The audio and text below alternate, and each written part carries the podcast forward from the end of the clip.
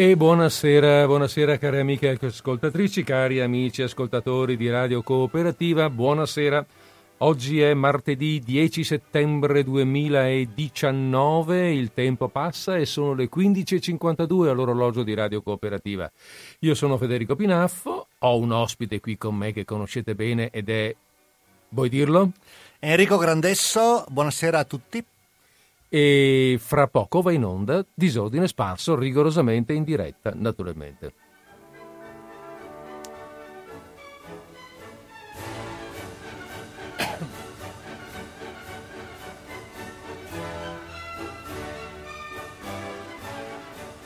Zanzan e sullo Zanzan gli togliamo immediatamente la voce e il fiato. Benissimo, allora siamo qua in due in due, beh in due, non in due da poco, voglio dire, avendo qui Enrico che voi ormai conoscete bene, sapete che se viene lui c'è sotto qualcosa. Sì, si no? parla di letteratura. Si parla e, di letteratura. Diciamo, uh, si parla di solito di qualche personalità particolare, spesso di qualche personalità molto forte o molto significativa per il proprio tempo.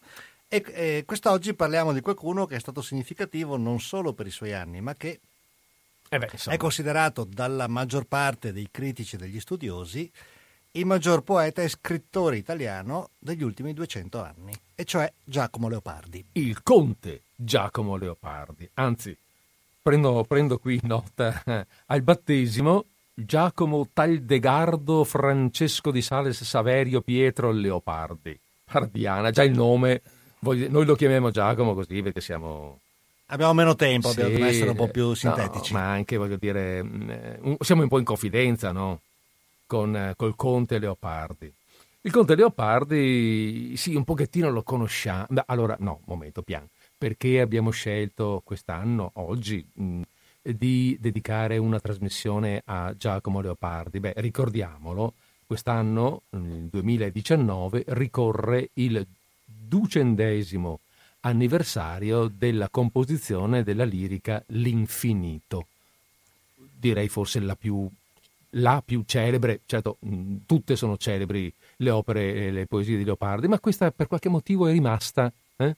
Sì, la poesia più conosciuta in genere dagli studenti, una delle poesie più conosciute da allora in poi della nostra letteratura ed è anche un modo, insomma, va sempre bene parlare di Leopardi. Esatto. Eh, non solo... c'è un anniversario preciso perché gli anniversari sarebbero stati corrispondenti al 1798, l'anno della nascita, mm. e al 1837, quando ha 39 anni, è mancato. Però comunque ma non, insomma, ma non possiamo aspettare il 2037 per fare la trasmissione. Assolutamente, no. assolutamente. ne parliamo oggi e eh, Ricordiamo, non lo celebriamo perché non vogliamo fare retorica, ma ricordiamo appunto i 200 anni dell'infinito e vedremo di comporre un, eh, anche diciamo, un quadro particolare della, del percorso leopardiano. Infatti nella prima parte della trasmissione parleremo della poesia di Leopardi, poi intervisteremo un filosofo, Paolo Barbieri, che eh, in un libro Forme della ribellione, uscito ehm, due anni fa per eh, Moretti e Vitali, ha pubblicato un saggio che si chiama Giacomo Leopardi, intellettuale ribelle. Mm. Gli chiederemo perché lo interpreta come un intellettuale ribelle, cosa lo ha colpito di Leopardi riguardo a questo aspetto e poi leggeremo e commenteremo delle parti di questo suo saggio. A che... questo riguardo, Federico, sì, eh, sì. preciso un attimo, può darsi che qualche ascoltatore eh, dal Veneto o qualche ascoltatore di altre zone anche dolomitiche, che di passaggio in Veneto sia interessato, il professor Paolo Barbieri eh, tratterà di questo suo tema, Giacomo Leopardi Ribelle, eh, a Rovereto, mercoledì 2 ottobre, dalle 16.30 alle 19, in, nella prima di una serie di conferenze che eh, l'Istituto Tecnico Economico e Tecnologico Fontana, la scuola superiore di Rovereto, e la Biblioteca Civica Tartarotti eh, organizzano e che si intitola Ribelli e Testimoni. Mm. È una rassegna che si svolge nei primi quattro mercoledì di ottobre, dalle 16.30 alle 19. Il primo incontro appunto è con Paolo Barbieri che tratta di questo tema, con letture di, dell'attore Daniele Berardi. Il secondo incontro, eh, mercoledì 9 ottobre, è con Lucia Guidorizzi, poetessa e studiosa veneziana, che tratterà di Emily Dickinson, e incontro a cui parteciperà anche la poetessa Giulia Panetto. Il terzo incontro è con lo studioso triestino eh, Enzo Santese che parlerà di Italo Svevo ed è il 16 di ottobre. Il quarto incontro invece, che si terrà non nella sede del Fontana, ma 500 metri più in là nella sala laboratorio arti grafiche della biblioteca Tartarotti, è su Primo Levi nel centenario della nascita, un autore che abbiamo trattato qui in sì. radio ai primi di giugno e ne parlerà il critico e studioso trentino Giuseppe Colangelo, moderato dallo storico Fabrizio Rasera. Eh, sono incontri che si rivolgono non solo ai docenti delle superiori e delle medie come corsi di aggiornamento, ma anche agli studenti eh, roveretani e quelli che volessero partecipare della zona o di zone limitrofe e a tutto il pubblico. Qualora qualcuno voglia fare un salto nella città della Quercia, approfittando anche magari per vedere una mostra o altro, e eh, assistere a, queste, a, questi incontri, eh, naturalmente è il benvenuto, perché sono incontri che eh, trattano e approfondiscono dei, dei, temi e degli autori. Ecco. La parte ribelle è appunto un tema che incuriosisce. Sì, no, no, eh, adesso mentre parlavi mi è venuto in mente un'altra cosa, l'hai detto tu, eh, città della quercia, io non ci avevo mai pensato, Rovereto. Sì, sì. Eh, vuol dire Vuol dire qualcosa. Vuol dire... È, il suo, è, è il, suo, il, suo, simbolo, è la sua storia. Allora, torniamo esatto. al nostro Giacomo Leopardi. Torniamo al nostro Giacomo Leopardi. Allora, so che tu hai qualcosa che ti... Sì, no, no, no, volevo dire un attimo così, soltanto buttarla lì, tanto per cominciare, sì, no? sì. per darti la parola, visto che poi il, il, critico sei tu, quindi non è che più di sì. tanto parlerò. Io legge, dopo leggiamo qualche poesia del nostro, no? Sì, sì, leggerà soprattutto Federico perché l'attore è lui. Ecco, Io, non essendo un attore, non vorrei dare bene, eh, comunque... una lettura troppo inadeguata. Va bene. no, allora, vabbè, allora volevo solo dire appunto.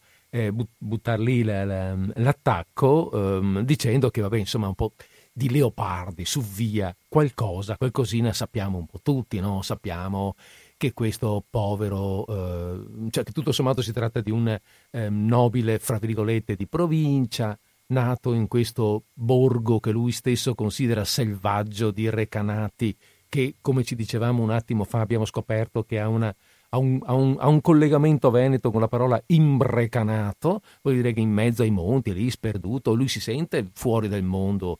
Ehm, e poi ha questi problemi fisici, muore a 39 anni e si ammala prestissimo, quindi è di salute fragile, fatto anche a mai perché gli si ha la colonna vertebrale ehm, spostata. Insomma, si crea, si porta dietro questo senso di, di, pessimismo che poi traspare da tutte le sue opere. Dico bene? No, ti fermo Federico. Lo sapevamo questa. Dunque, eh, qui mi rifaccio anche a un film molto bello che è uscito su, su Conte Leopardi cinque anni fa, usciva proprio in questo periodo il giovane favoloso, con la regia di Mario Martone, con un formidabile Elio Germano che interpretava Leopardi, e eh, tra gli altri con Massimo Popolizio e Sandro Lombardi che mh, mm, interpretavano altri personaggi.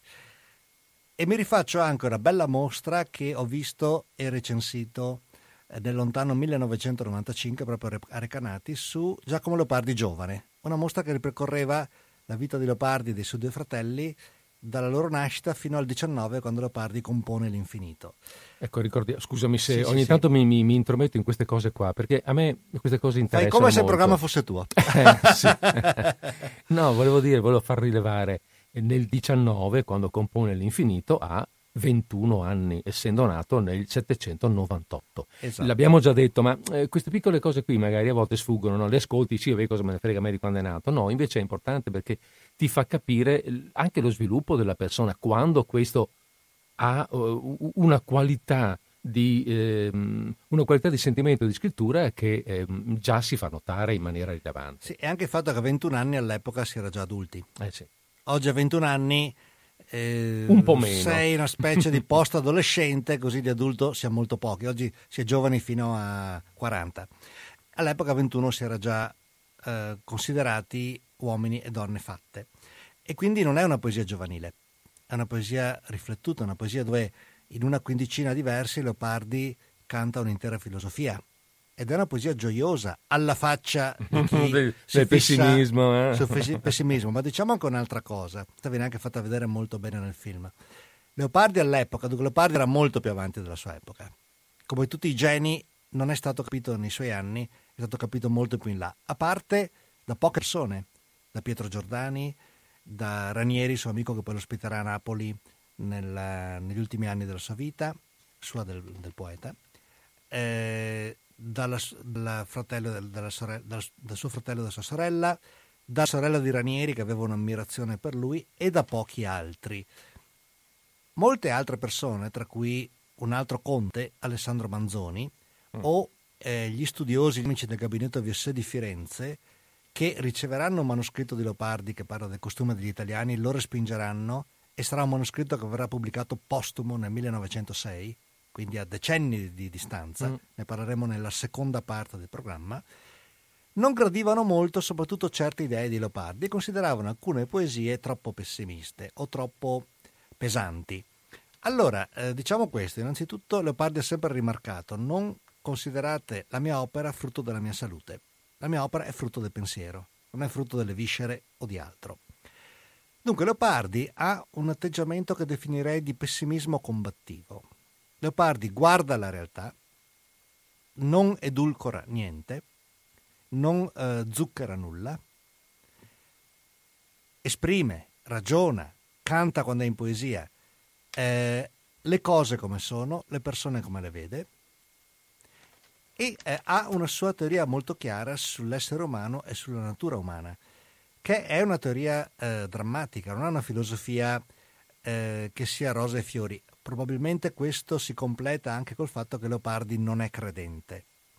Però non è neppure una, mm, un filosofo distruttivo o un filosofo che eh, voglia buttare all'aria ciò che vede di buono dell'essere umano.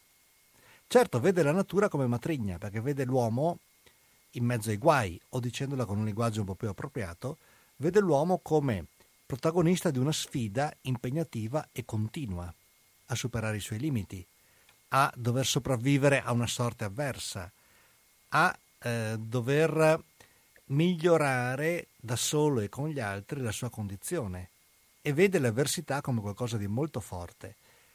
Però da un lato appunto considera queste, queste avversità come qualcosa di a volte schiacciante e comunque di minaccioso. D'altro lato, a più riprese, Leopardi sostiene questo, che l'uomo crea delle illusioni, cioè crea delle idee, dei sogni, degli stati d'animo che lo animano, che lo motivano, che gli fanno portare avanti questi sogni stessi, le sue iniziative, i suoi desideri, quello che vorrebbe e questo lo aiuta a vivere, anche se questo non è la realtà. Questa è una specie di sovrarealtà che è su un altro piano, a volte si sovrappone, ma che non, non è meno dignitosa o non vale meno per il fatto che non è reale. È una realtà invece che è necessaria all'uomo. Non solo, ma Leopardi eh, in molte poesie canta del dolore ma anche della gioia, anche del piacere. Leggeremo l'infinito e lo commenteremo. L'infinito è una poesia gioiosa. Mm. È rappresentata molto bene nel film quando il Leopardi, interpretato dal, lo ripeto perché è vero, dal bravissimo Elio Germano, va sul Monte Tabor, che poi non era un monte, così come Recanati a dire il vero, è in collina, perché le Marche sono collinari prevalentemente e va in questo piccolo, lui girava dappertutto perché era scatenato da bambino, era vivacissimo, non riuscivano a tenerlo, si portava dietro i due fratellini, ne inventava di tutti i colori, inventava giochi e altro, poi a un certo punto ha scoperto degli oggetti che erano in una stanza speciale del papà che si chiamava biblioteca e non se li ha più fatti scappare. Che anche, scusami se mi permetto di sì. interrompere, è una biblioteca molto fornita quella del Assolutamente, del suo padre. era un uomo coltissimo, molto Monaldo, no? Monaldo eh, Leopardi. Un uomo coltissimo, Giacomo ha cominciato a studiare, i tre ragazzi studiavano sotto con, con dei precettori, ma sotto la supervisione del padre. E eh, Giacomo poi quando non studiava correva, andava dappertutto e conosceva molto bene la zona, aveva questo, questo piccolo colle questo sul, sul, Monte Tabor dove eh, riposava, dove, dove, guardava questa siepe, dove mm, un po' pensava, un po' si perdeva e, e dove c'è un infinito, cioè un senso di qualcosa che non si conosce appieno ma che ha ancora uno spazio e un tempo per continuare, non è finito. Allora, dire che un poeta che pensa e canta questo è pessimista, bene, lo si può fare, ma bisognerebbe dimostrarlo. E penso che sia molto difficile. Cioè, Leopardi ha un lato di pessimismo e anche di, diciamo, di sguardo crudo, comunque diretto verso la realtà, ma anche un lato di, chiamiamola speranza attiva, chiamiamola di eh, volontà di fare, chiamiamola di eh, esaltazione della dignità dell'uomo, mm. che alla fine della sua vita nella ginestra diventa anche di dignità politica e di solidarietà. Questo è a mio parere un aspetto del Leopardi ribelle, del Leopardi innovatore. Poi sentiremo il professor Barbieri che l'ha sì, studiato esatto. molto mm, a mm. fondo. Sì, perché questo tema appunto è un po' il tema, eh, questo tema che tu hai lanciato adesso è un po' il tema del saggio no? del professor Barbieri. Esatto, esatto. Per cui magari lo vediamo. Ehm, io pensavo, sì. beh, quindi, quindi, diciamo che eh, d'accordo, un, c'è una forma, una visione pessimistica della vita, nel senso che eh, la vita alla fine eh, non è qualcosa che porti alla gioia, la vita è qualcosa che, che si deve pur vivere. È ma severa. C'è, ma, c'è fo- ma, c'è, ma c'è, è, vista, è vista, se non vado errato, la forza dell'uomo che può ehm, in qualche modo ehm, superare, se vogliamo, la tristezza, la, la, la, può andare al di là. Ecco, della realtà mh, di, una vita, di, una vita, triste. Una esatto, vita... l'uomo comunque ha una forza, un istinto che lo porta a cercare di superare il, il dolore. Infatti Leopardi, in Leopardi al dolore si contrappone il piacere. Piacere che a volte diventa bellezza, come nella prima poesia che si era pensato di leggervi, che è Il passero solitario. Mm. Il passero, ovviamente, è un uccello che quando non sa cosa fare canta. Chi canta nella, nella cultura è il poeta, o anche il cantante, insomma, che anche da cantante che si accompagna col mandolino al cantante d'opera. Mm, nella simbologia, nella mitologia, l'uccello canta e ha un canto armonioso. Questo passero è da solo, non è in, in, in coro, non è in gruppo. E ci sono le analogie con, non soltanto con lui, le, il grande artista come l'artista vero non canta mai il suo malessere o le sue vicende solo, canta dell'umanità. C'è un'analogia con il poeta nella società del suo tempo e guarda caso è molto vera anche oggi. Federico, allora, ce la lo, leggi? Lo leggiamo? Leggilo tu, sì. Lo leggiamo, dai. Oh, ecco, vorrei anche mm, far presente una cosa, scusate. Eh, tutte le poesie di eh, Leopardi, da un punto di vista, diciamo, tecnico, di scrittura e quindi, e quindi di lettura, al di là del, dell'aspetto contenutistico del quale appunto lasciamo poi, eh, sì, mm, ne, ne, ne, parliamo a parte in un certo senso, però sono eh, molto ricercate, sono la parola perfetta non so se si possa usare, ma sono sicuramente molto attente, molto ricercate. È uno che scrive ben. Leopardi era un uomo coltissimo. E, ehm, e, di grande, eh, e, ehm, e, di grande, sensibilità come autore. Le parole e i contenuti e i concetti stanno, stanno perfettamente insieme. Eh, la lettura, la scelta che ho fatto di lettura io è di tipo colloquiale però, cioè andiamo più sul senso, che sulla ricercatezza della parola o del verso. Cerchiamo di ascoltarla come se ascoltassimo qualcuno che ci parla. Vediamo un attimo come viene. Allora, il passero solitario. D'in sulla vetta della torre antica, passero solitario, alla campagna cantando vai finché non muore il giorno. Ed erra l'armonia per questa valle.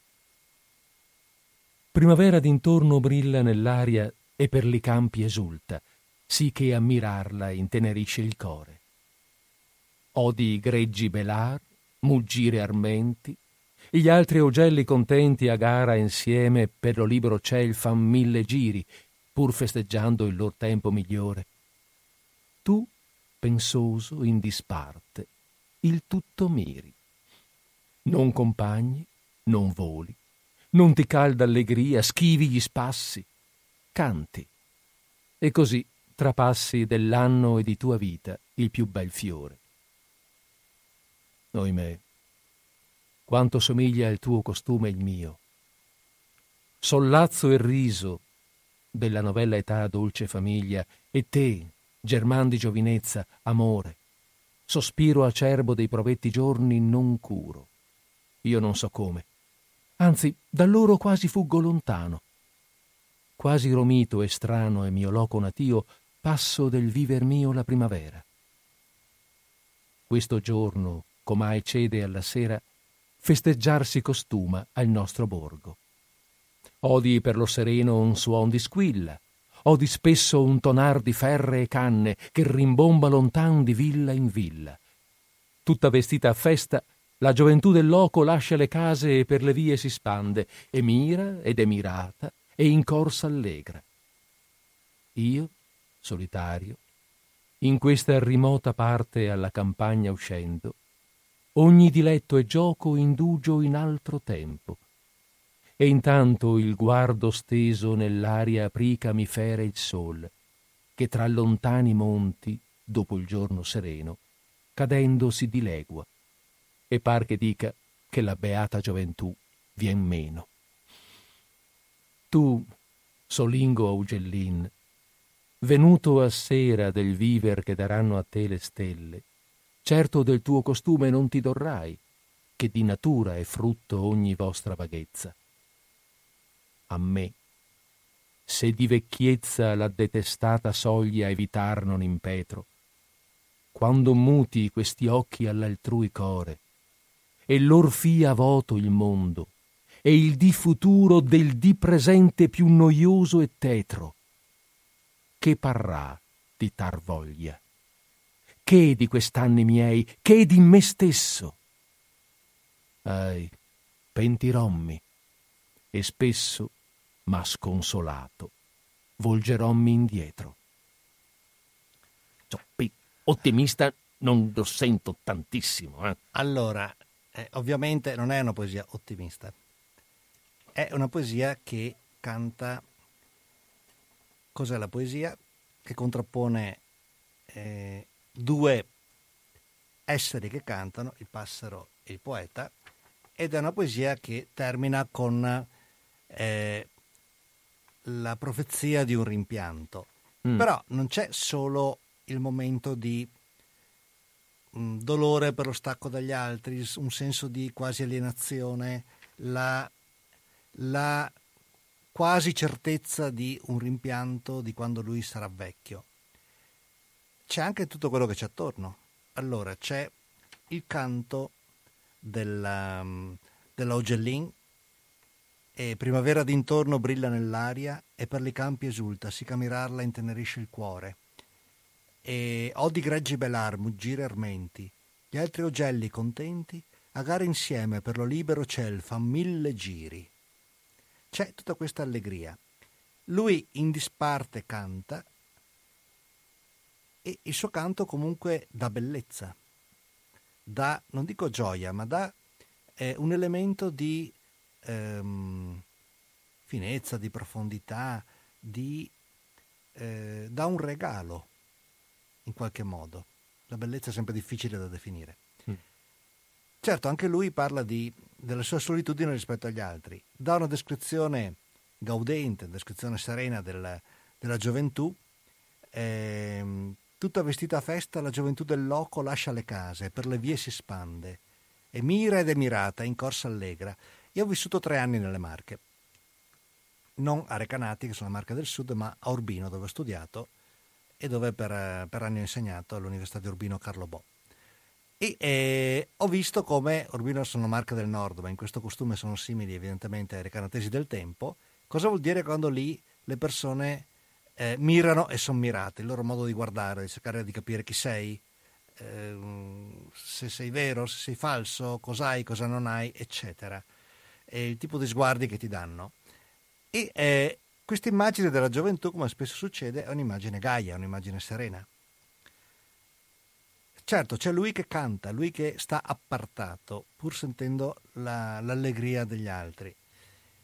E eh, infine si parla di quando tutti e due saranno eh, sulla soglia della, della morte, cioè della fine del canto e ehm, per il passero sarà um, diciamo una, un momento che la natura gli pone davanti e per lui probabilmente saranno, sarà un momento di rimpianto. Questa è una riflessione del poeta, è una riflessione su quanto costa cantare, su quanto costa, su quanto il prezzo da pagare, dicendolo in termini un po' più, più bassi, di chi compone un'opera d'arte. Ma a dire il vero, moltissimi artisti forse per stanchezza, forse eh, perché, chi lo sa, chi lo sa perché, hanno detto nelle loro opere quanto ci è costato scrivere. Pirandello per tutti, che disse o si vive o si scrive. Eugenio Montale, forse il maggior poeta del Novecento, ehm, un giorno cantò Vissi al 5%, non aumentate la dose. e quindi è un po' un uh, leitmotiv ricorrente dei poeti cantare questo. È vero, questa è una parte pregnante perché è la, la chiusura della poesia. Però la poesia dà comunque un elemento di bellezza e di forza nel canto. Allora, poi Leopardi ha composto molti temi, non sempre è, diciamo, così drammatico. In effetti, ecco, in effetti volevo qui entrare un attimo prima che leggessimo la prossima che abbiamo messo in lista perché eh, è vero, io, oh, io, sto facendo in questa trasmissione la parte del poliziotto cattivo, no? E stai tirando l'acqua al tuo mulino. poliziotto cattivo, quello che parla della eh, tristezza, il pessimismo, eh? mentre tu devi fare il poliziotto buono, quello che invece tira fuori, eh, tira fuori le altre realtà. E in realtà a me è venuto di, da, da, da, pensare, questa poesia qui del passero solitario, appunto, quando lui, in, dove, nella quale poesia lui alla fine arriva a questo, appunto a questo finale che dice se, eh, se diventerò vecchio sicuramente mh, avrò dei, eh, dei, rimpianti, sostanzialmente dice questo, lo dice in realtà in un'età in cui lui si sente vecchio, perché siamo già nel 1800, già, fra virgolette, eh, nel 1830 lui ha 32 anni e morirà a 39. Eh, questo non vuol dire che lui sa che a 39 muore, però è già malato, cioè è già triste, già sa che insomma sente che non, le cose non stanno andando avanti bene per lui, non, avrà, non, si, non si vede, eh, cioè ha degli, dire, dei, dei, dei riscontri oggettivi, immagino, penso, sul suo, eh, sul suo stare fisico. Ma non è sempre così, perché quando è giovane, eh, d'altra parte l'hai detto prima tu appunto parlando dell'infinito, ma quando è giovane ha delle visioni diverse, si rende conto che la gioventù è un'altra cosa. E, e, nel 19 sempre, nello stesso anno dell'infinito, scrive anche questo Alla Luna, che adesso ci legge Enrico, e che ha un altro spirito, almeno a me sembra. Poi, sì, dunque, poi entrere, entreremo nel merito. La Luna magari. è eh, una delle protagoniste dell'opera leopardiana versi dedicati alla Luna sono stati citati lo scorso luglio quando um, un po' tutti i giornali, nonché la TV e i mass media, hanno parlato del cinquantesimo dell'allunaggio da parte degli astronauti americani. Io in un articolo su uh, un settimanale ho citato Alla Luna proprio. E la poesia canta così. Oh graziosa luna, io mi rammento che, or volge l'anno, Sovra questo colle io venia pien d'angoscia a rimirarti, e tu pendevi allor su quella selva siccome or fai, che tutta la rischiari. Ma nebuloso e tremulo dal pianto che mi sorgea sul ciglio, alle mie luci il tuo volto apparia, che travagliosa era mia vita, ed è né cangia stile, o mia diletta luna. Eppur mi giova la ricordanza e innoverar l'etate del mio dolore, Oh, come grato occorre nel tempo giovanil, quando ancor lungo la speme e breve alla memoria il corso, il rimembrar delle passate cose, ancor che triste e che l'affanno duri. Questa poesia è breve ma ancora più complessa eh, sì. e un po' più intricata del passero solitario. Allora la sdipaniamo in breve. Lui canta alla luna di quando saliva su un colle a, a guardarla e la luna in qualche modo scioglieva la sua angoscia. Lui guardava e ammirava la luna, si sentiva come in dialogo con lei. E, ehm, ma, tre, ma, nebuloso e tremulo dal pianto che mi sorgeva sul ciglio, alle mie luci il tuo volto apparia. Questo volto che appare è una, un'epifania, una manifestazione, è comunque un incontro. Lui confessa alla Luna la durezza della sua vita, il suo eh, studio eh, costante che gli dava fatica, eh, i suoi problemi, la sua solitudine, però eh, canta anche come sia bello ricordare e l'aggettivo che usa è grato. o come, occor- o come grato occorre nel tempo giovanil, quando ancor lungo la speme e breve alla memoria il corso, il rimembrar delle passate cose. E da giovani è eh, bello ricordare, anche se la, la memoria è breve e c'è ancora molta speranza. È una poesia che alterna i toni. Sì, no, appunto a questo mi riferivo quando, quando appunto qui dice sono cosciente di essere giovane e quindi di avere ancora speranza davanti a me. Cioè non è, ecco, quindi non, ha, eh, eh, non è implicito, non è insito un pessimismo, andrà se- mi andrà sempre male. Oggi vivo una sofferenza, se vado indietro con la memoria ho dietro di me appunto memoria di sofferenza, ma siccome sono giovane, la memoria di sofferenza tutto sommato è breve, mentre la speranza è molto è ampia.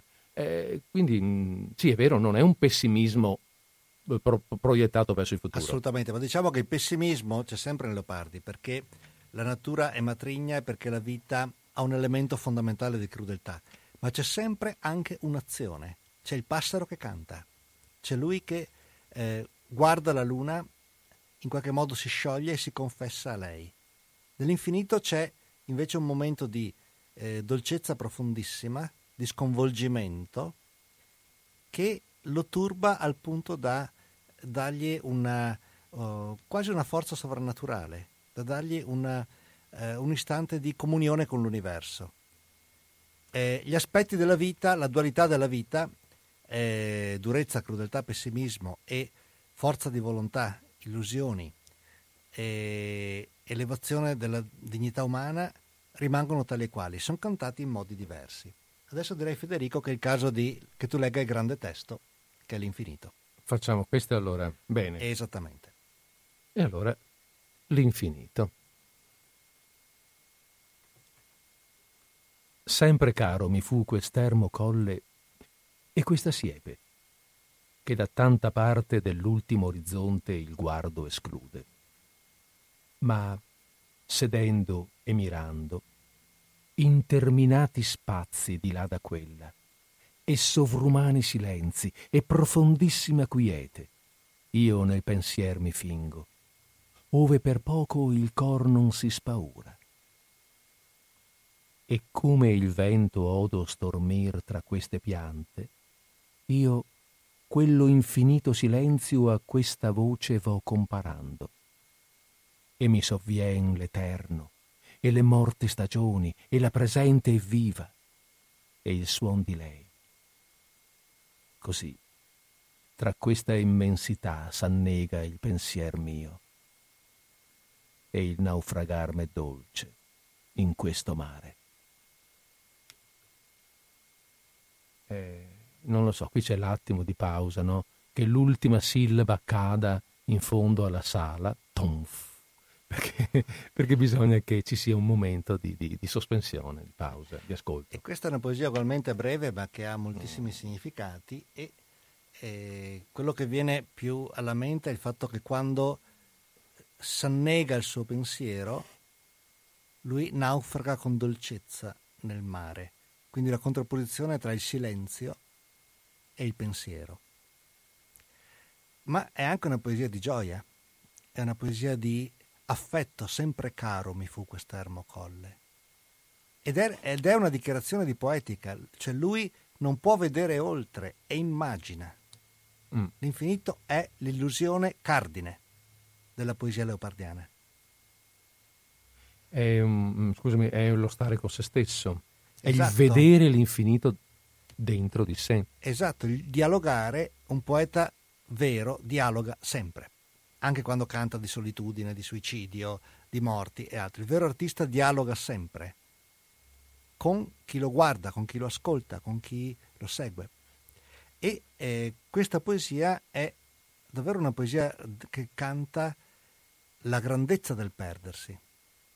Ed è anche un invito, è un invito a noi, voglio dire. Assolutamente. Pensate eh, nella nostra epoca, in particolare per i giovani, quanto è difficile trovare e accettare il silenzio. Quante poche persone sanno restare in silenzio e quante vi guarderebbero con un'aria tra lo stralunato e l'incredulo o forse vi prenderebbero anche in giro se chiedereste loro hai mai dialogato con il silenzio? Qui Leopardi dialoga con il silenzio e ci invita a farlo. E penso che già questa progettualità poetica ed estetica dia la grandezza di questo testo. Non so certo. se sei certo. d'accordo Federico. Assolutamente. Eh. E, e, e, resto anche sul fatto, lo accennavi adesso tu, ma scusami se mi sì, permetto, sì, lo vorrei sottolineare, in, questo, eh, um, in questa situazione, in questa capacità, in questa possibilità che abbiamo di naufragare dolcemente in noi stessi, eh, c'è gioia, perché, perché, giustamente la notavi prima, sempre caro mi fu quest'ermo colle. Cioè, in questo posto dove ho vissuto queste esperienze, sono contento, il posto è bello, è bello perché mi ha fatto vivere queste esperienze, della profondità che noi abbiamo, rinunciando faticosamente, forse all'epoca era meno difficile rinunciarvi, alla superficialità, per esempio, delle immagini rapide che ci scorrono davanti, continuamente davanti agli occhi. Assolutamente, infatti dicendolo con termini eh, che tangono un attimo la New Age, si può parlare di un piccolo grande momento di illuminazione. E senz'altro di, di una scoperta o scoperta ricorrente o nuova scoperta di volta in volta di un'altra dimensione. Quindi è una poesia che spezza i confini. Per quello è l'infinito e la poesia è infinita. L'infinito è una delle poesie principe che si rileggono più volte perché mm. ogni volta si trova un aspetto ulteriore che dà di più. È una poesia grandiosa anche per questo. Cosa dici? Facciamo un po' di intervallo, Federico? Sì, eh, facciamo un po' di intervallo. Aspetta, che facciamo un po' di intervallo anche perché magari eh, dopo ci mettiamo in contatto. Esatto. Va esatto. bene, allora un po' di intervallo.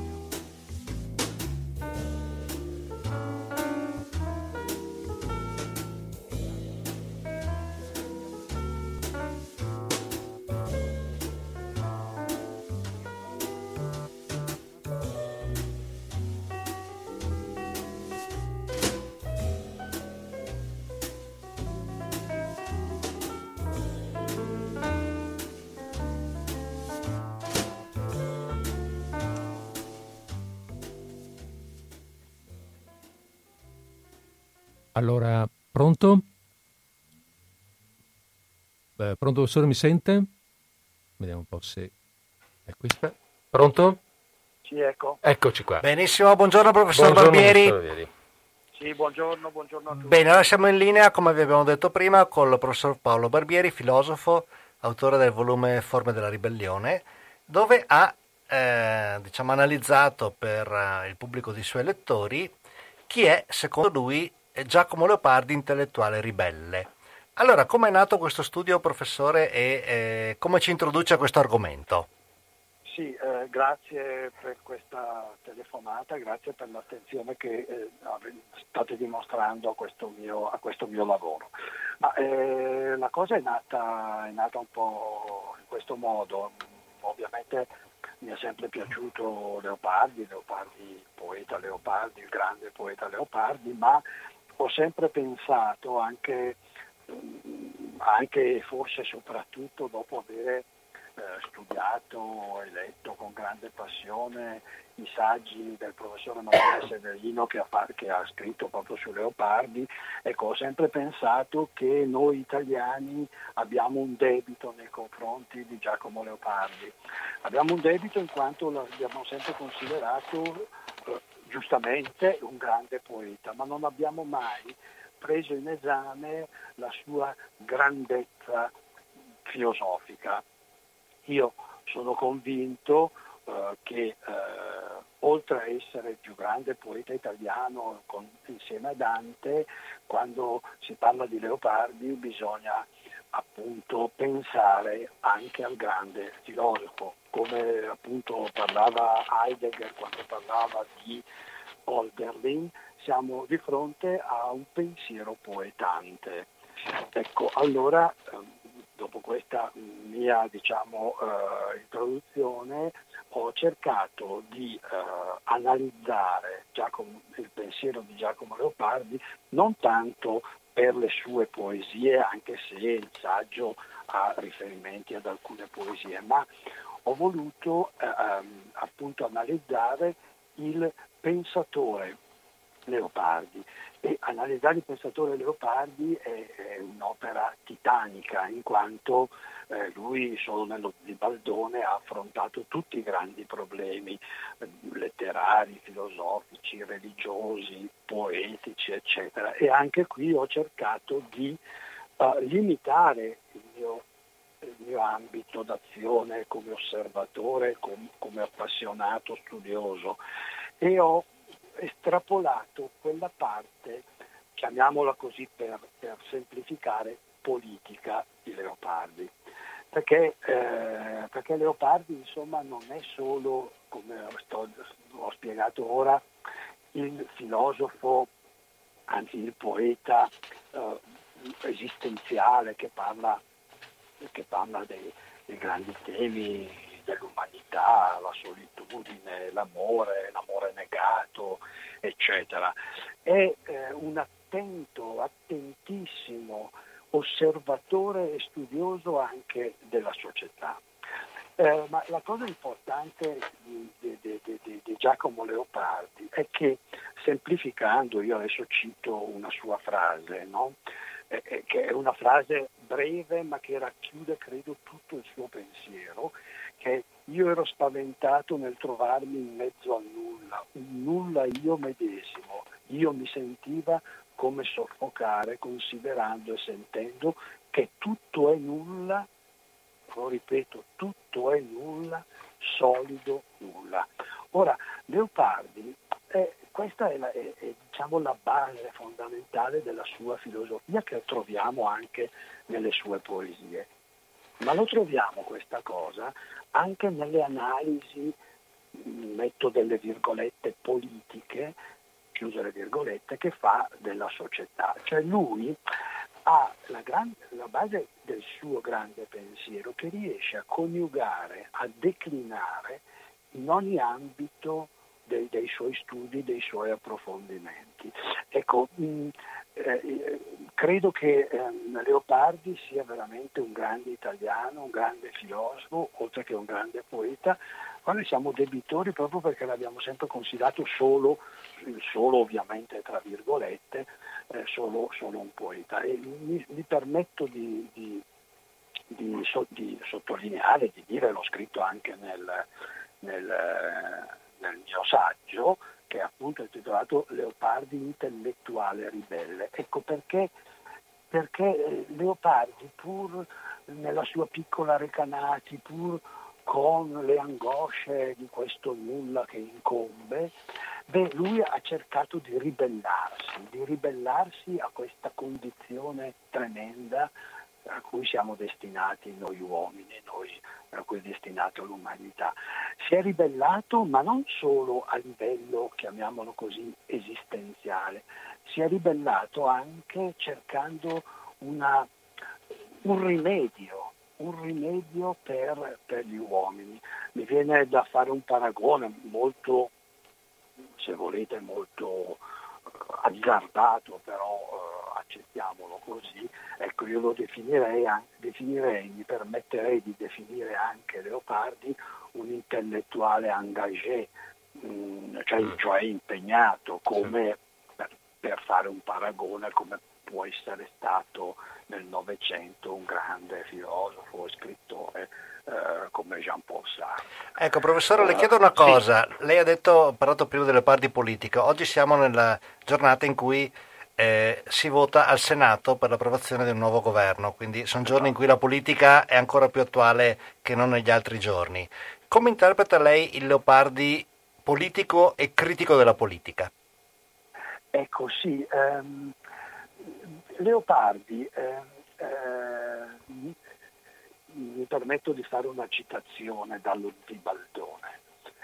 Eh, Leopardi della politica dice che è la parte principale del sapere umano e a questo punto ricorda anche una frase di Aristotele, che anche per Aristotele la politica era delle, dei principali saperi, eh, saperi umani. È, è, chiaro che eh, insomma, Leopardi no, non partecipa alla polemica eh, politica, eh, alla cronaca, e qui emerge il vero intellettuale. Ecco, uh, oggi purtroppo lei appunto cita che proprio in queste ore, in, questo, in, questi momenti si sta discutendo eh, al Senato la, la fiducia al nuovo, al nuovo, governo. Ecco, il limite degli intellettuali di, queste, di questi nostri anni è che io mh, mm, mi permetto di dire che non sono intellettuali, sono degli scrittori, dei, che, che entrano nel dibattito della cronaca sposando una o, quel, o, questa tesi. Io penso che il compito del, dell'intellettuale sia, sia, molto più alto, cioè sia non tanto di entrare nella polemica politica di, del giorno per giorno, ma di avere un, un orizzonte ampio, un orizzonte anche di, essere, di saper essere contro, di saper essere contro un pensiero unico. Ecco, eh, io penso che Leopardi nella solitudine, nella solitudine in cui dal punto di vista esistenziale e non solo, è stato capace di essere un intellettuale contro, e per cui un intellettuale che io definisco ribelle. C'è un'altra studiosa eh, che ha fatto anni fa un bellissimo, un bellissimo libro uh, su Leopardi, lei lo aveva definito, io tra l'altro l'ho scoperto recentemente, un intellettuale anomalo, a me piace molto di più l'idea dell'intellettuale ribelle perché appunto ha sempre preso posizione anche contro le posizioni eh, degli intellettuali della, de, de, de, della sua epoca. Avrei, ecco. avrei anch'io, professore, mi scusi perché mentre lei parlava prima mi ha fatto mi ha dato un, uno spunto così perché mi ha incuriosito, devo dire. Eh, quando mh, diceva che eh, appunto del, della ribellione del Leopardi alla realtà che lui vede e narra della vita e cerca una soluzione, ha detto lei, mi pare, o qualcosa del genere. E ce vuole, qual, è, qual, è, questa soluzione che cerca Leopardi, che indica Leopardi? Ma, eh, dunque Leopardi, eh, dovrei fare delle citazioni, ma mi rendo conto che alla radio poi è, eh, insomma, diventano le cose pesanti. Dunque, eh, Leopardi ehm, è ben cosciente della condizione umana, che è davanti al nulla e che tutto è nulla. Io medesimo, dice, sono nulla. Questa è la condizione umana alla quale non ci si può, alla quale non si può, non si può sfuggire. Ma nonostante questo, Leopardi eh, cerca di immaginare eh, la solidarietà che può nascere tra gli uomini, che non è una salvezza, non è la salvezza, quantomeno però eh, consente agli uomini di proseguire questo cammino in mezzo al nulla e, ehm, e di avere una vita non, non, non, non, raggiungere la felicità, perché sapete che per Leopardi eh, la felicità eh, è impossibile, non può essere raggiunta, non sarà mai raggiunta, ma quantomeno dice eh, la solidarietà consente, a, consente, appunto agli uomini di eh, vivere in modo, in modo, migliore, quantomeno attraverso eh, cioè di, di, di, di, quanto, di, avere l'illusione di poter vivere eh, in qualche modo. C'è un passaggio ehm, interessante, sempre nello Zibaldone, insomma, in cui eh, Leopardi immagina appunto questa strada che consente di reggere il peso del nulla ed è la strada della solidarietà. Eh, mm. che, mm, la solidarietà la intende non tanto come la compassione di cui parla, no? cioè quel sentimento che può nascere in ciascuno di noi per il timore di provare il medesimo male di un'altra persona che incontriamo nella nostra esperienza, incontriamo un povero, abbiamo compassione perché quasi temiamo di, anche noi di vivere quell'esperienza. E lui dice, vedrà, questo è virgolettato, faccio una citazione, vedrai, scrive nello Zibaldone, considerando bene che c'è una compassione spontanea del tutto indipendente da questo timore e interamente rivolta al misero. Cioè pensa anche che tutto sommato vi sia un, un afflato di, che parte al di là del razionale, insomma, e... ed è appigliandosi a questa che, uh, che appunto uh, si può cercare di vivere in un altro modo. Ma il messaggio importante viene dato anche della poesia famosissima, molto difficile peraltro essere capita, che è eh, appunto la, la, la, Ginestra, che appunto parla, parla ancora di più, diciamo, sì. in modo più approfondito della compassione e, e, e della solidarietà. Sì, qui entrerei, se mi consente un attimo, perché abbiamo, abbiamo, abbiamo davanti a noi, Enrico e io, abbiamo il, um, il suo testo e, sì. e, e, lei fa esplicitamente a pagina, vediamo un po', eh non ho il numero, vabbè, perché è una fotocopia. Um, sì, abbiamo... ho, ho, citato, ho esatto, citato. c'è una citazione precisa e anche ha eh, indicato dei versi che poi noi, vabbè, adesso dopo la telefonata, insomma, mh, mm, eh, proporremo ai nostri sì. ascoltatori.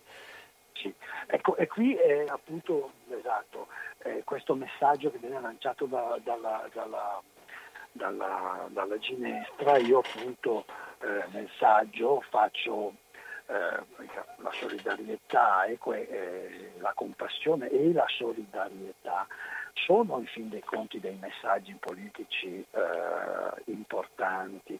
D'altra parte il socialismo e il cristianesimo sociale, quindi il cristianesimo declinato nella società, sono stati sicuramente eh, dei messaggi, dei messaggi hanno, come pur, pur, nella politica hanno sicuramente preso questi, la, la, la, solidarietà è stata al centro di quei messaggi politici. E nel saggio mi permetto anche di citare un grande scrittore francese, Albert Camus, che nella peste appunto riesce a descrivere eh, esattamente quello che quello che ha scritto Leopardi quando c'è il prete e il medico ateo che assistono alla morte per peste di un bambino. E appunto il prete, il, il, il medico ateo è turbato, arrabbiato, perché il prete prima aveva detto che la peste era stata mandata da Dio perché gli uomini peccano e appunto dice al, al, al, sacerdote questo almeno era innocente e lei lo sa bene e, e però il medico ecco la solidarietà che va anche al di là delle ideologie. Però dice eh, anche se non riesco a capire, io e lei siamo qua, lei a curare l'anima, io a curare i corpi, no? Quindi ecco anche la solidarietà tra uomini che davanti al dolore riescono a essere uniti al di là delle, delle idee. E questo mi sembrano dei messaggi politici che, eh, cioè, non secondari, insomma, certo. quando Leopardi parla di solidarietà e di compassione, ecco che se ci si ragiona si capiscono alcune cose decisamente, decisamente importanti. Non solo, ma è anche un messaggio che supera tutti i tempi, perché era attuale allora come attuale oggi. Esatto. Come è stato esatto, attuale, come esatto. lei ha citato prima il socialismo, il cristianesimo sociale, eccetera. Le faccio un'ultima domanda, un po' discendendo, sì. insomma, dopo questi 15 minuti che sono stati molto intensi e anche molto profondi nell'opera di, di, di Leopardi. Andiamo un attimo a una cosa più attuale. E lei analizza Leopardi nel suo libro, che ripeto si chiama Forme della ribellione, edito da Moretti e Vitali, eh, come un intellettuale ribelle. Poi in un saggio seguente analizza invece eh, un diffuso decadimento di molti intellettuali di oggi dicendo se ieri l'intellettuale studiava e lo trovavi naturalmente in biblioteca, oggi molti intellettuali li trovi in tv.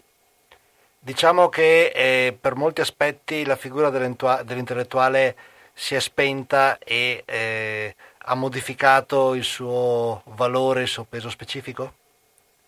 Ma eh, sì, ehm, purtroppo eh, diciamo che nel Novecento, ma la figura dell'intellettuale nasce un po' con Zola. Eh, con il caso Dreyfus, tra l'altro proprio in questa Venezia hanno presentato il film però, di Polanski. Però era importante eh, quando questo militare viene accusato di tradimento, eccetera, eccetera, la storia la conoscono tutti, ecco che Zola scrive la difesa che va contro il potere costituito. Ecco, la figura dell'intellettuale è un po' questa, quella che poi nel Novecento con in Italia i Vittorini, in Francia non parliamo di Jean-Paul Sartre, Bertrand Russell, eh, tutti questi hanno, eh, pur mantenendo fede alle loro, idee filosofiche o quant'altro, ma sono scesi mi verrebbe da dire in piazza, ma in piazza non tanto appunto nella manifestazione, nell'agone politico della cronaca, sono scesi in piazza, sono scesi in politica a, uh, per portare avanti dei grandi temi, sono diventati la coscienza civile di un paese.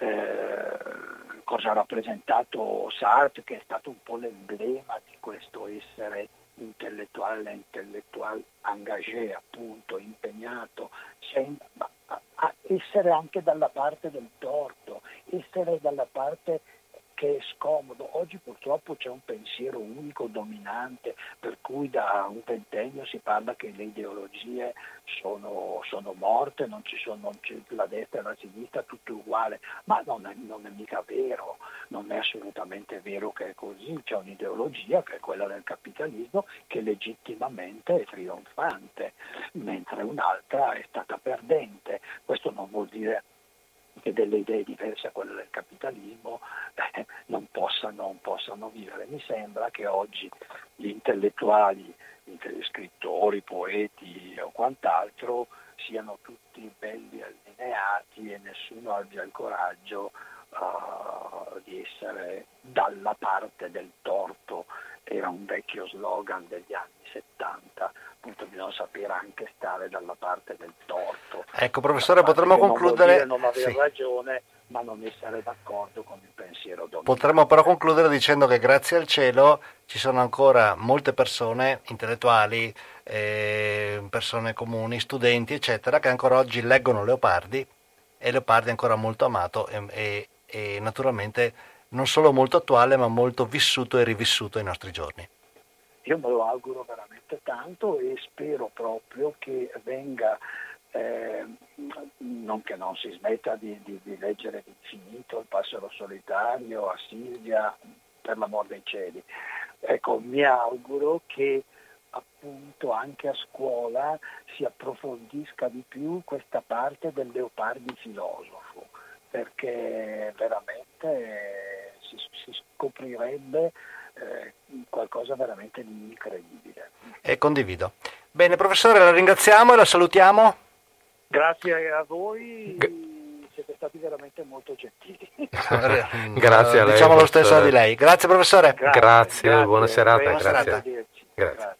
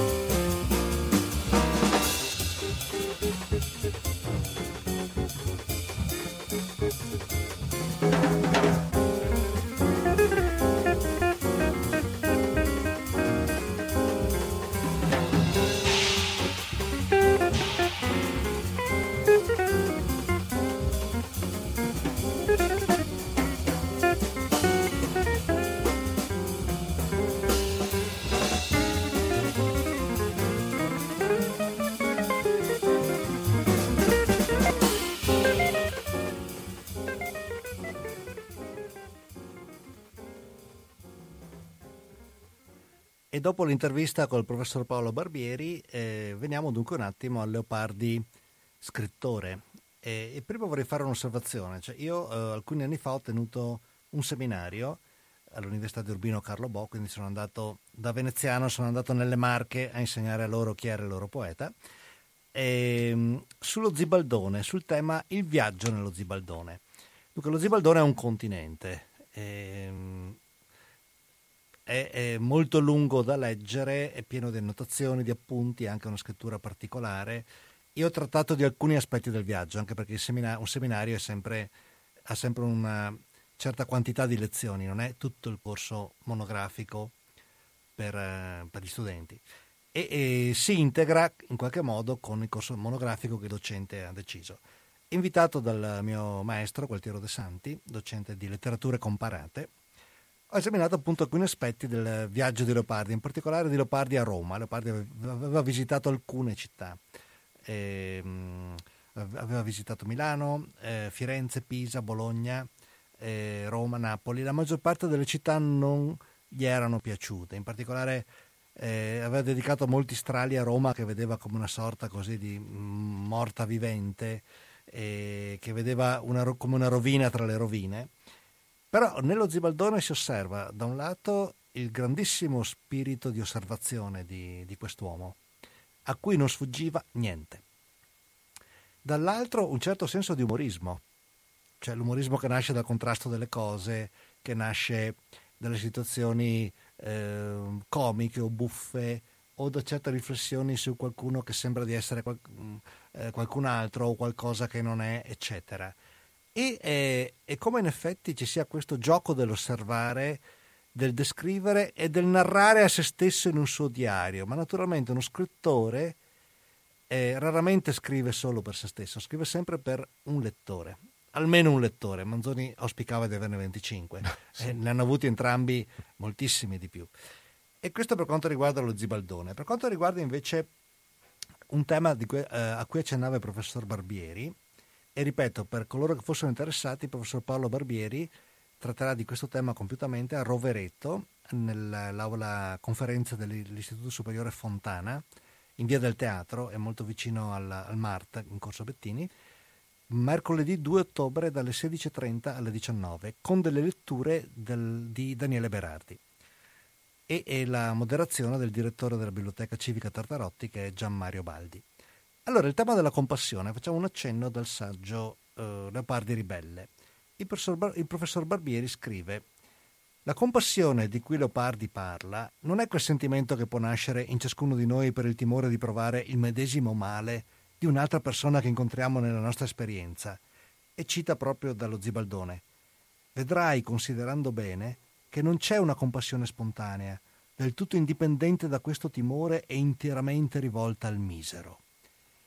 E la compassione è come l'opera del genio, ovvero la poesia che non può dire il vero, né può falsare la verità affermata dalla filosofia, ma può farla apparire più accettabile. Allora notate come per Leopardi c'è un contrasto eh, di cui eh, parlava nella filosofia classica Platone tra il bello e il vero. Ed è uno dei temi della grande filosofia. Eh, il bello riguarda una dimensione di piacere, di immedesimazione, di gusto, di gioia. Eh, il vero è qualcosa che sta attorno a noi, in noi, vicino a noi, qualcosa che è e viene riconosciuto con delle caratteristiche precise. Allora, il punto è quanto qualcosa che è vero è anche bello, o quanto qualcosa che è bello è bello per un pregiudizio, per un'idea di gusto, per una speranza che accompagna quella bellezza che in realtà non è tale. E ci sono anche molti altri interrogativi che ci, che, che ci si potrebbe porre. E, e, Barbieri commenta proprio che eh, il genio eh, non può dire tutto il vero, non può falsare tutta la verità affermata dalla filosofia, che spesso è una verità dura. Il filosofo vero, il filosofo autentico, guarda la realtà e la descrive come tale, non la falsa. Il poeta però aggiunge qualcosa, l'artista canta, l'artista in qualche modo dice o usa sempre una menzogna, cioè aumenta qualcosa, aggiunge qualcosa, crea. La filosofia non è creativa, dovrebbe avere delle riflessioni che aiutano a comprendere la realtà o le tematiche maggiori della realtà, la morte, l'amore, il perché della vita e altre, la conoscenza e chi più ne ha più ne metta. Il poeta come pittore, come lo scultore, crea e in qualche modo cambia. Poi dalla modernità cambia radicalmente, pensate alle opere di Picasso, pensate alle poesie di Dylan Thomas, pensate a, alla musica contemporanea e altro. Allora, ehm, Barbieri continua, proprio come la ginestra che sparge il suo profumo e rappresenta l'ultima illusione. Il Vesuvio rappresenta il nulla in questa poesia, a cui l'uomo è destinato, e il profumo della ginestra, sulle pendici del monte sterminatore, è l'unica speranza e consolazione per l'uomo. Infatti nello Zibaldone Leopardi ha spiegato hanno questo di proprio le opere del genio, che quando anche rappresentino al vivo la nullità delle cose, quando anche dimostrino evidentemente e facciano sentire l'inevitabile infelicità della vita, servono sempre di consolazione, raccendono l'entusiasmo e non trattando né rappresentando altro che la morte, le rendono, almeno momentaneamente, quella vita che aveva perduta. Vedete che Leopardi da genio comprende che la realtà è sempre duale, ha sempre una complessità, ha sempre una polarità. Però la morte non l'ha vinta, perché all'interno c'è una parte di vita che parla e il poeta cantando sospende la morte e sospende il dolore. Questo è un tema di tutto l'Ottocento, di Leopardi come di Baudelaire. E poi non dimentichiamo quanto Leopardi ha ispirato Nietzsche con il senso della tragedia. Ma qui ci vorrebbero sì, una o più puntate. Andiamo da e invece parte. sentiamo qualcosa della ginestra, che i versi ve li, ve li legge Federico, e qualcosa sul messaggio politico di questa poesia. Mm. Allora,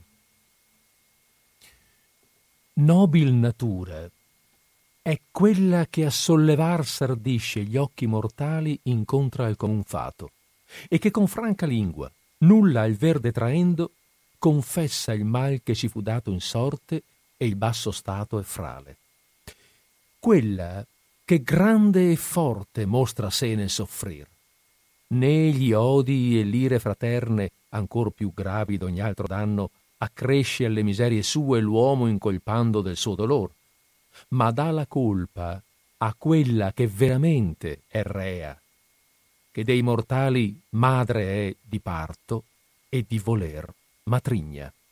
Costei chiama inimica, e incontro a questa congiunta esser pensandosi come il vero ed ordinata in pria l'umana compagnia, tutti fra sé confederati estima gli uomini, e tutti abbraccia con vero amor, porgendo valida e pronta ed aspettando aita negli alterni perigli e nelle angosce della guerra comune.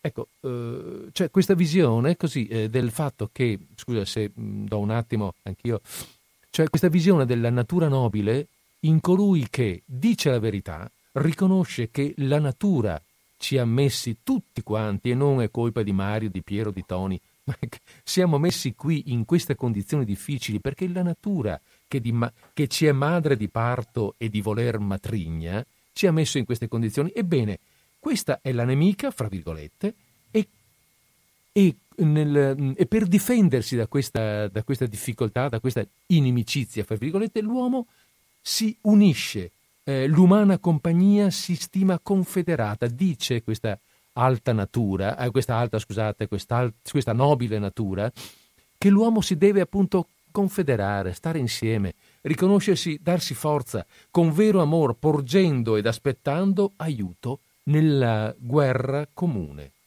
Mm, cioè, questo è il, il, senso, il concetto che ci diceva un attimo fa, adesso che leggeva Enrico, della, eh, della compassione, compassione del, del, patire insieme, in questo senso compassione, non la misera eh, eh, pietà per quello lì che sta male, poarin. No, è la, proprio il cor- renderci conto che stiamo vivendo tutti la stessa vita. Infatti, patere. Esatto, infatti, e infatti il, um, conclude Barbieri, il poeta chiama l'umanità intera ad una comune lotta contro l'angoscia, non per trovare una soluzione al male esistenziale, ma per trovare almeno sollievo.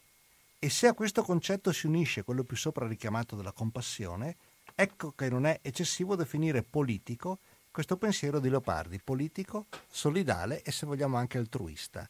Quindi vedete che all'interno del pessimismo, che è una visione e un'interpretazione filosofica del reale, Leopardi ha anche un'interpretazione di, eh, che è una visione che esorta l'uomo a eh, scavare all'interno di questa dura realtà per poter trovare e l'illusione e, e il momento di gioia e la solidarietà è quel qualcosa che, ripeto, non si può salvar, parlare di salvezza perché Leopardi eh, non era credente, ma qualcosa che riesce a elevare l'uomo e a dargli, ad essergli fonte di vita. Mm. E dato che una delle fonti di vita dell'uomo è sempre stato l'amore, concludiamo la puntata con quella che è la poesia più conosciuta, una delle poesie più conosciute dei Leopardi. Magari facciamo una breve pausa musicale prima? Senz'altro, così, eh? così, così ci prepariamo. Ci prepariamo no, sì. Così vi teniamo un attimo in suspense. La più conosciuta eh? poesia d'amore dei Leopardi, sapete già qual è. Intanto però un po' di musica. Però diamo il titolo dopo.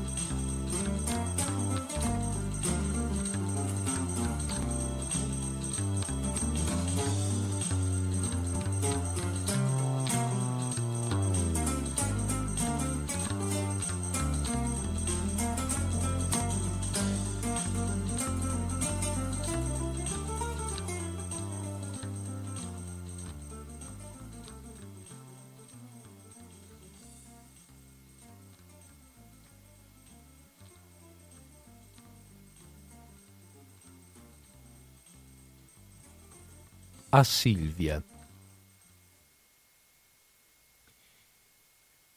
Silvia, rimembri ancora quel tempo della tua vita mortale, quando beltà splendea negli occhi tuoi ridenti e fuggitivi, e tu, lieta e pensosa, il limitare di gioventù salivi.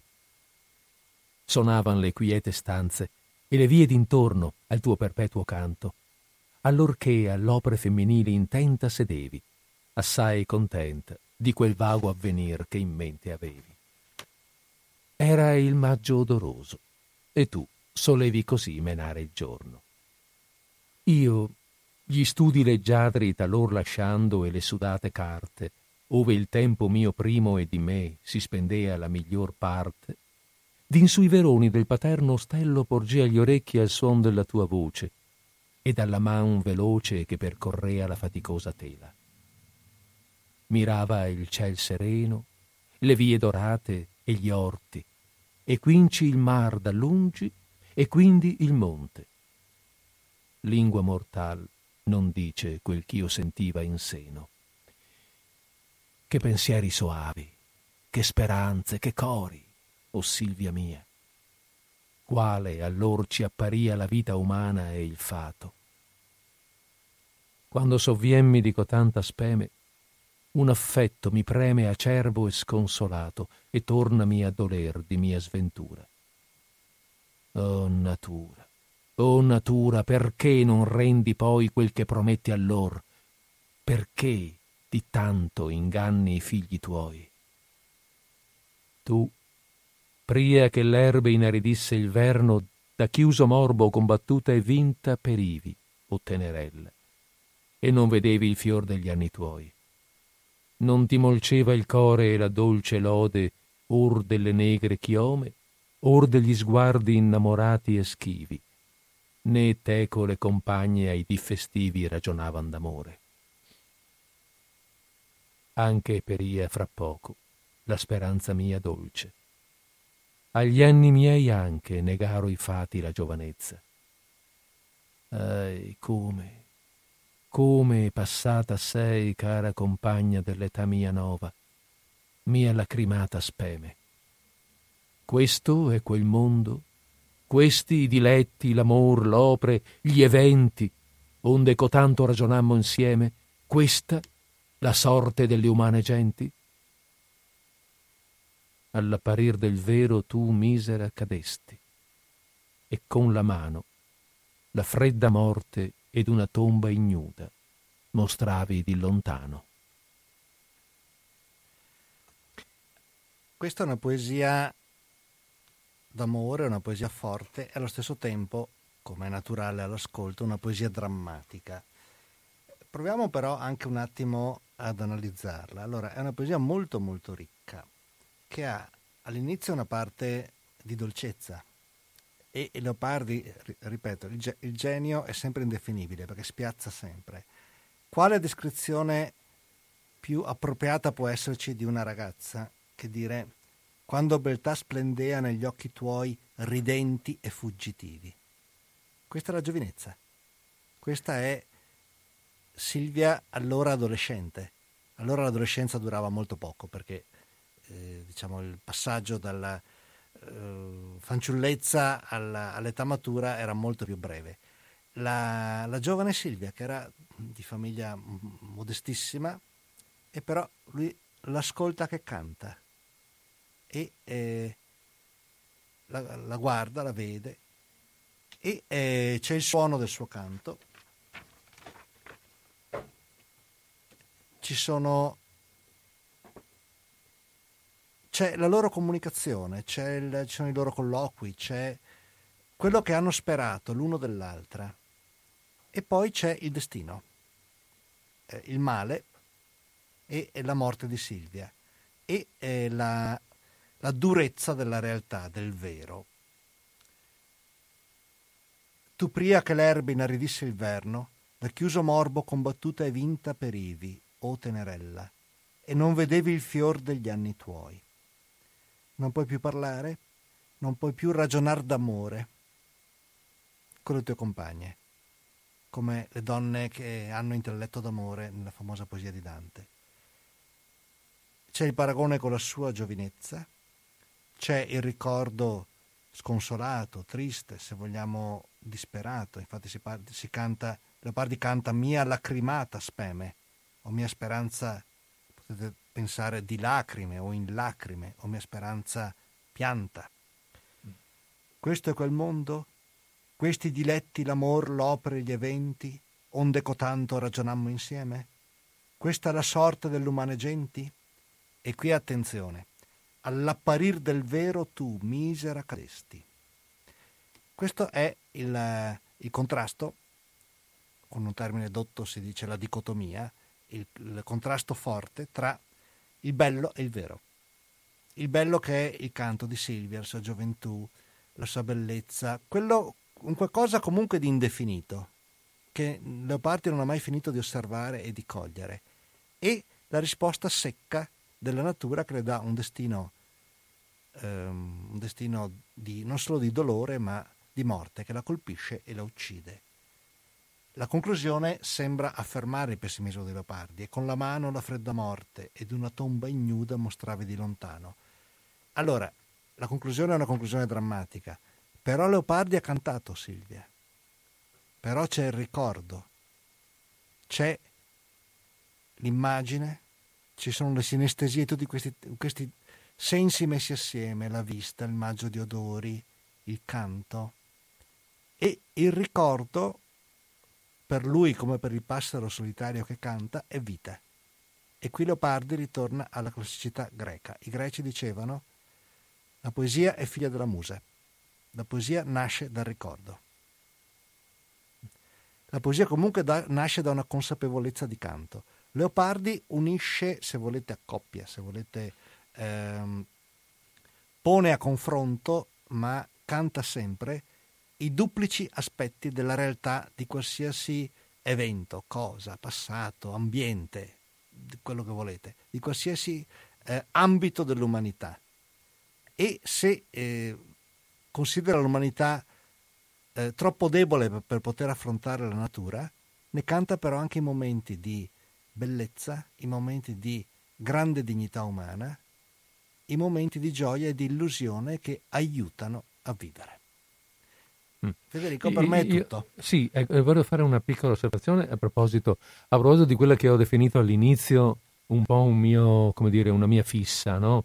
Eh, quando è che ha scritto questa poesia? Beh, dunque l'ha scritta, me lo sono scritto qua, eh, nel aspetta che ho fatto tremare il, il microfono, è del 1823, quindi il nostro ha 25, 25 anni, anni in questo momento. È un certo. non è più un ragazzo. E, e, e, poi un'altra osservazione su quello che hai appena detto tu, mh, mm, e su quello che diceva anche il professore a proposito della, della, e su quello che abbiamo anche letto, scusami perché sì, sì. Eh, nella ginestra, nobile natura è quella che dice il vero sostanzialmente, no? Allora, qui sì. dove dice ad un certo momento, mh, mm, vediamo che la trovi, questo è quel mondo, questi i diletti, l'amor, l'opera, gli eventi, onde cotanto ragion- ragionammo insieme, all'apparir del vero tu misera cadesti. Questa è la sorta dell'umanità, esatto, cioè, Silvia. Cioè, come, sì, è, esatto, è certo, appunto, Silvia mm, è una scusa, no, se vogliamo. Nel momento in cui tu ti accorgi che eh, ti sei fatto delle, um, delle aspettative che in realtà la vita non ti darà, eh, cadi in qualche modo. Silvia, va bene, ok, muore di, di chiuso morbo e poverina, va bene.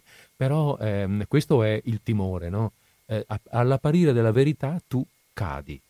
Eh, ti può sostenere soltanto il fatto di sapere che sei assieme ad una comunità di uomini che hanno il tuo stesso destino. Esatto, e questa la, insomma, la morte è la sorte che accomuna tutti gli uomini, però di Silvia c'è il ricordo e c'è il canto e la, la vita che le ha dato il poeta. E questo è tutt'altro che poco, questo è il miracolo della poesia e il miracolo dell'arte. Poi butto lì la curiosità che mi sono scritto, che tanto così facciamo un po' di gossip. Sembra che questa poesia, almeno mm, non si sa bene, però insomma qualcuno sostiene che sia stata ispirata dalla morte giovanile della figlia del cocchiere di casa di casa Beh, Leopardi. I biografi lo danno quasi per assodato e sono anche molto belle le scene eh, del film che rinomino per la terza volta, Il giovane favoloso, dove eh, Silvia ha un corpo, un viso, ha, Eh, certo. eh, chiacchiera con Giacomo, si conoscono, in qualche modo iniziano a parlarsi. Ebbene, da parte mia, Federico, è tutto. Direi che Beh, abbiamo, eh, dato, abbiamo dato una nostra idea di profilo leopardiano, abbiamo letto delle, Leopard- delle parti del Leopardi in prosa, Ci, aiutati da ci siamo fatti Barbieri, aiutare dal professor Barbieri. e abbiamo che- letto alcune delle sue poesie più conosciute, tra cui doverosamente L'infinito, che ha il suo compleanno quest'anno. e siamo così riusciti a fare eh, l'ora di chiudere la trasmissione. Per cui passiamo rapid- rapidamente, insomma, passi- abbiamo il tempo di farlo tranquillamente, eh, di passare i saluti, voglio dire. Sì, allora io saluto le ascoltatrici e gli ascoltatori che ormai mi conoscono da eh, 11 anni Eh, ormai da un pezzo. e eh, arrivederci alla mia prossima ospitata qui con Federico. Sì. Eh, va bene, anch'io vi ringrazio per l'ascolto, speriamo appunto di essere riusciti a interessarvi. Ehm, vi auguro una buona conclusione di settimana, una buona conclusione di giornata, una buona conclusione di settimana e eh, una mm, buona continuazione di ascolto con Radio Cooperativa. Eh, aspetta che trovo... Dov'è? Dovrei... Eccolo qui.